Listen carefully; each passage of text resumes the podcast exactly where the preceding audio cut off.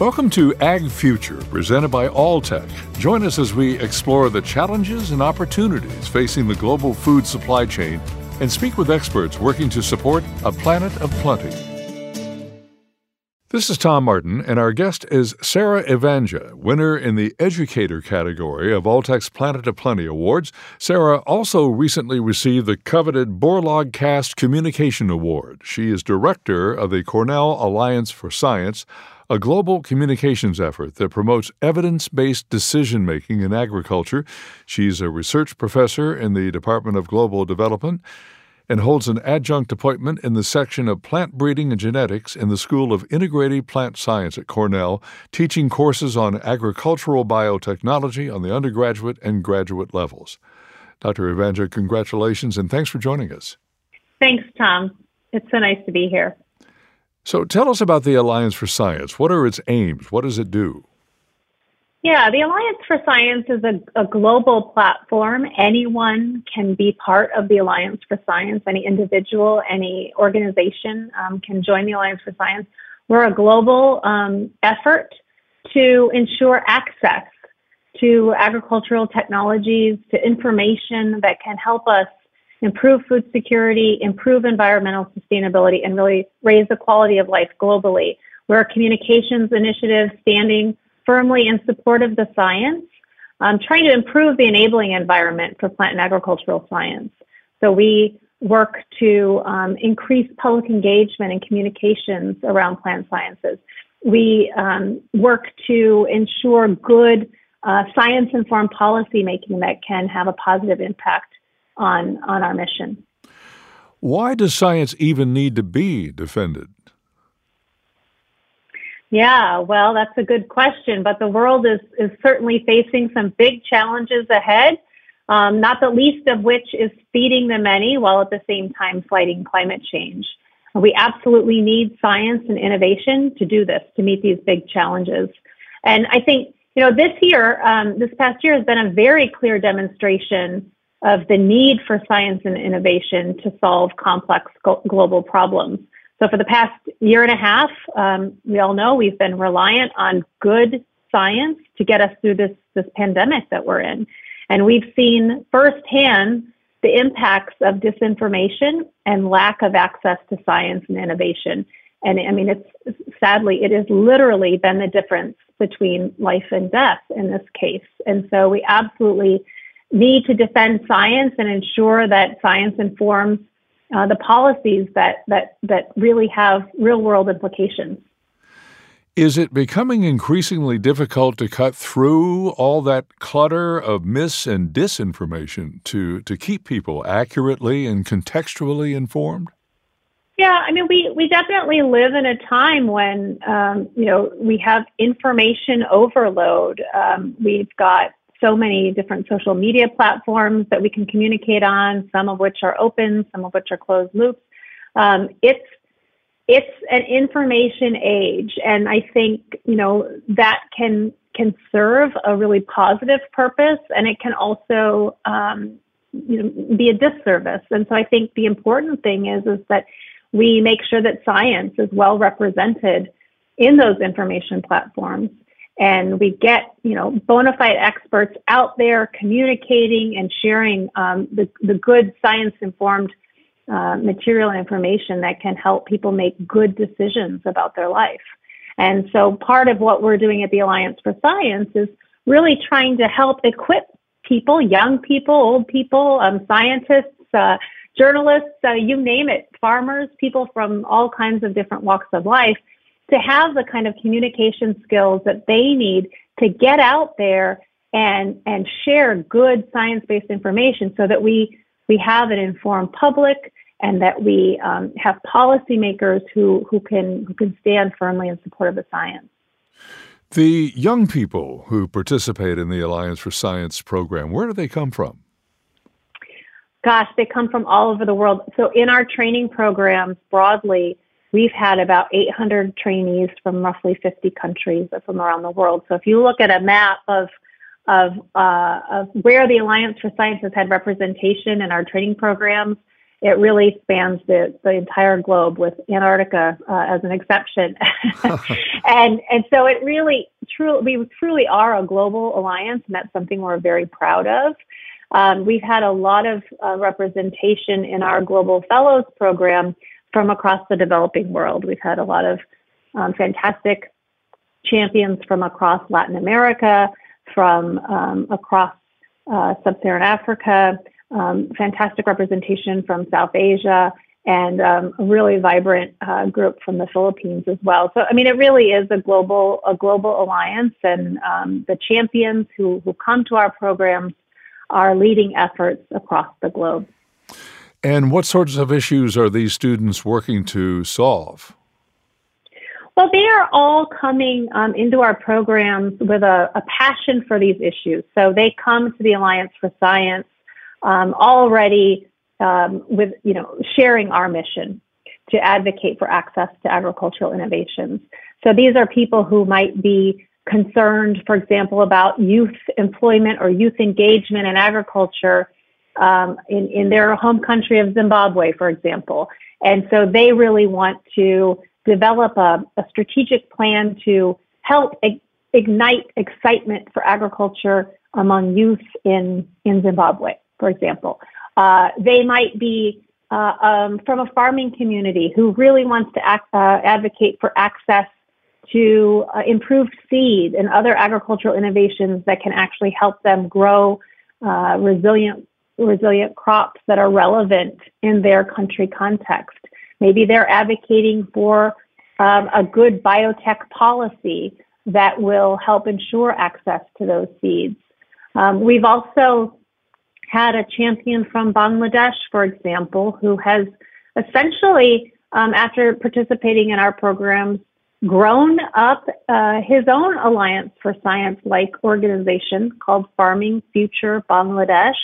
That is a communications initiative that is um, working together with the Alliance to do uh, many of the same kinds of activities, but specifically in Bangladesh. So, I mean, it really, the the, the opportunities are endless, uh, and the ideas and the projects that flow from these fellows really are driven by the issues that are the most relevant in their country contexts that they care deeply about. Very homegrown. Well, where are you seeing important successes in, in those initiatives? Well, we've seen um, uh, partners in Nigeria, for example, work together to advocate for access to BT cowpea, uh, BT maize, and other um, uh, improved seeds that can help Nigerian farmers move away from uh, a lot of the, the you know import um, imports that they are, are reliant on, as well as uh, accessing improved seed for crops that are so important in the, their country context. So since um, since our Nigerian fellows, for example, began um, uh, working together, um, they and, and other partners from around the globe, like the um, Agricult- Africa Agricultural Technology Foundation, the Open Forum for Agricultural Biotechnology in Africa, um, many commodity groups and farmer um, organizations across Nigeria have worked together over the last couple of years and are now seeing tremendous success in having access to new biotech crops that are going to help Nigerian farmers. Um, you know, in the U.S., uh, cowpea is, is kind of a you know a strange thing that we don't eat very much. I mean, I grew up eating it on New Year's Day for good luck, mm-hmm. but it's not really a staple in our in our diet. In Nigeria, it's such an important uh, source of protein, uh, and so having access to those legumes and, and sources of protein is so important in, in that cultural context. I, think it's safe to say by now that climate change is being recognized by most people as uh, one of our most serious challenges. But I'm wondering, what are some other serious challenges that that could also benefit from scientific solutions? Well, I think you've you've you've said it right there. Um, climate change is sort of looms over everything, right? Mm-hmm. And in in agriculture and plant science, we are up against this enormous challenge of feeding the you know nine or ten billion people who are going to inhabit this earth in a few short years while at the same time addressing climate change. And that's a big, wicked problem because agriculture is a contributor to climate change um, in all kinds of different ways. Um, but, you know, when I look at the kind of innovation happening in plant science, whether it's you know sort of classical genetic engineering or you know newer emerging technologies like CRISPR, I see so much research and innovation happening right now that's going to help us feed the many while at the same time reducing agriculture's um, uh, negative uh, environmental footprint. Uh, we see crops being developed that are not going to need the same amount of nitrogen fertilizer and other innovations that are going to reduce nitrogen fertilizer, which is fantastic. We see, um, you know, innovations that are reducing emissions in agriculture uh, and, and improving soil conditions through conservation agriculture. We see applications that are reducing pesticide use, like this exciting BT eggplant that's being um, grown in Bangladesh. Um, so many exciting applications that are happening right now through genetic engineering, through CRISPR, and a range of other technologies that are helping us do agriculture in a much cleaner and greener way. And so while it's a, an enormous challenge, I am optimistic that we that we can we can achieve our uh, our our challenge of feeding the many while at the same time reducing agriculture's negative environmental footprint. Well, you cited uh, many innovations there that are really interesting, really exciting. But the one that really is, I think, uh, qualifies for mind blowing is CRISPR. And I'm just wondering uh, if you could expand on that, if, if you can, anything that you can think of that's going on in the CRISPR area that uh, agriculture in particular might benefit from. Absolutely. Um, we're I'm all I share your enthusiasm for CRISPR. I think it's um, a, a, really exciting uh, tool that is going to be a game changer in in food and agriculture. So I'm excited about applications of CRISPR that are going to help improve the environment. Um, I was just reading uh, recently about um, some genes uh, in cattle that are associated with methane emissions that you know can be can be addressed to uh, reduce methane emissions from cattle. That's an exciting CRISPR application. Um, there are applications across the, across uh, crop improvement that are also going to help us uh, grow more using less resources and having less negative impact on the environment. I'm also really excited about the implications for nutrition. So, um, using CRISPR to develop crops that are going to be more nutritious, that will allow us to grow more diverse crops um, that can stand up to, to climate change and, and other um, stresses. So, for example, if we look at um, you know the, the first generation of, of genetically engineered crops, for example, you know 99% of all the crops that are genetically engineered that are grown out there in the world are essentially just four crops, right? We have um, uh, 50% of it is soy, 30% maize, 15% of it is cotton, and, and 4% is canola. And so most crops haven't actually benefited from those tools. And CRISPR is a very much a democratizing tool that um, many researchers can use from public institutions, small and medium businesses, startups.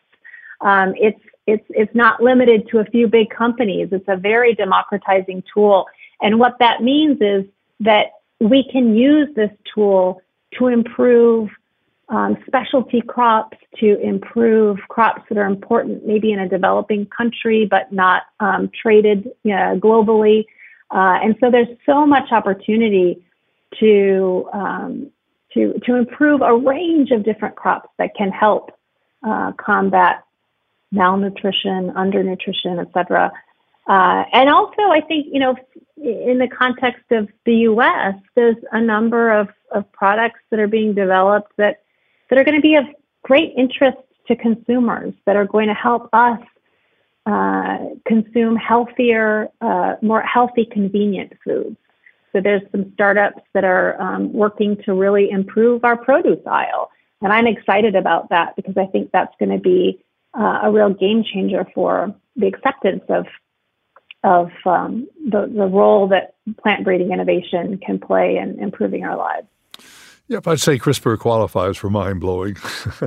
um, there's another uh, matter that you brought up earlier that I'd like to touch on here, and it has to do with population. Uh, we seem to, the world seems to be going in two different directions between developing nations and developed nations. Uh, developed seem to be depopulating. We're getting into negative population growth, while at the same time, the developing world is going in the opposite direction. Um, does that figure into your calculations as a scientist and as somebody who's thinking about a planet of plenty and how to feed the world? I think one of the important points that um, that I think a lot about is the need to engage more young people in plant and agricultural science and in the um, in, in the in the careers associated with agriculture and producing the food that we need. So, in a lot of developing country contexts, as well as the U.S. for that matter, um, you know, we're not seeing young people getting into the the field of agriculture, and I think there's a lot of reasons for that.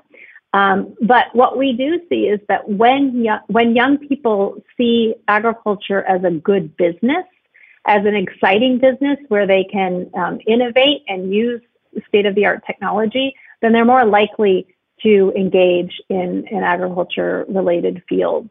And so I think, um, you know, it goes back to the our core mission of ensuring access to these innovations, these innovations that excite people, that, that engage young people in agriculture, that um, inspire entrepreneurship, so that you know it can become a, a, a, a good business and attract the young, brightest minds. And I think in, in the context of the US, um, we have uh, a great opportunity to engage uh, more, more diverse people in, in um, plant and agricultural science as well as in agriculture. And um, I think that that needs to be um, one of our priorities in the US is to really make sure that the, the face of agriculture, the face of agricultural science, and the, and the face of plant science is, is, is inclusive and, and, and diverse. I'd like to circle back to the Alliance for Science and uh, talk about its funding. I think it's worth noting. You do not accept funding from corporate agriculture. Why is that, and how is the effort supported? Yeah, so um, we work on some controversial issue areas, and we um, we're we're a neutral or, organization at a U.S. university, and to maintain that trust that I think we've inspired a, across a, a, range of stakeholders, we do not accept funding from industry. You know, um, and I think that's just that's just important for us to, to maintain our our neutral and very science informed position. We are driven by science, not by uh, corporate agendas, for example. Um, we are largely funded through philanthropic organizations. Um, great deal of our funding does come from the Bill and Melinda Gates Foundation. We also have received funding from um, U.S. government agencies like the USDA, um, uh, USAID.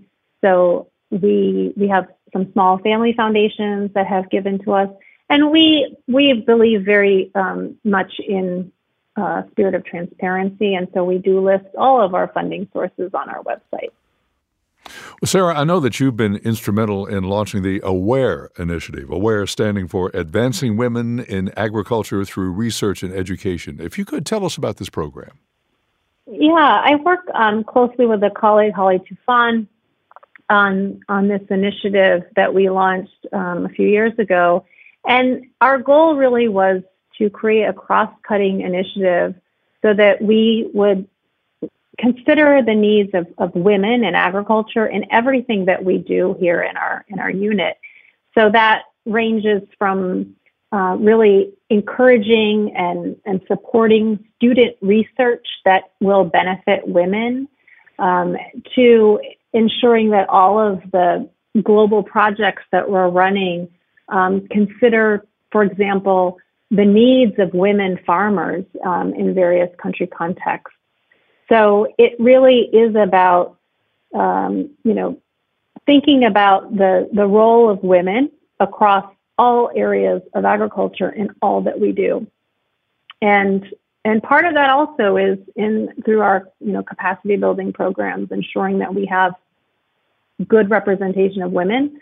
Um, in many countries where we work, women are the ones who are are are holding down the fort at the farm, for example, as as men seek off farm um, labor opportunities and so forth. And so it's really important that you know in plant science we're thinking about the needs of women um, as they process these crops, not just grow them but process them and and um, so so the aware initiative is is really all encompassing and cross cutting thinking about okay what are the needs of women and how can we address those needs through everything that we do from our research to our education opportunities.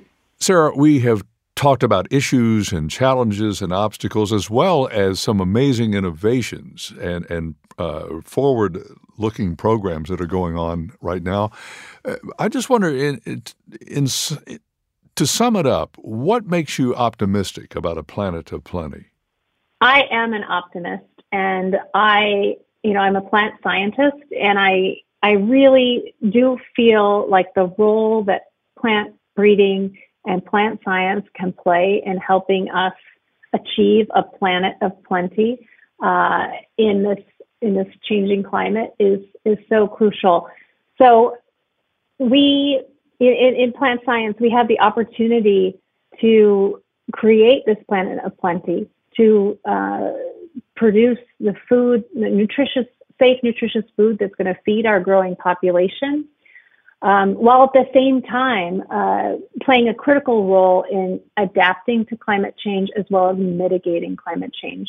So, plant science, I think, is so full of opportunities, and it's my hope that you know as we inspire a new generation to get into plant science and a much more diverse generation to get into plant science. We'll have new decision makers at the table, we'll have new innovators at the table, and we really will be able to achieve this planet of plenty in, in, in a world full of um, enormous wicked challenges. Yes. That's Sarah Evanega, research professor in the Department of Global Development at Cornell University in Ithaca, New York, overlooking beautiful Cayuga Lake. And she's also the winner in the educator category of Alltech's Planet of Plenty Awards. Thank you, Sarah. Thank you, Tom. It's been a pleasure speaking with you today. I'm Tom Martin, and thanks for listening. This has been Ag Future, presented by Alltech. Thank you for joining us. Be sure to subscribe to Ag Future wherever you listen to podcasts.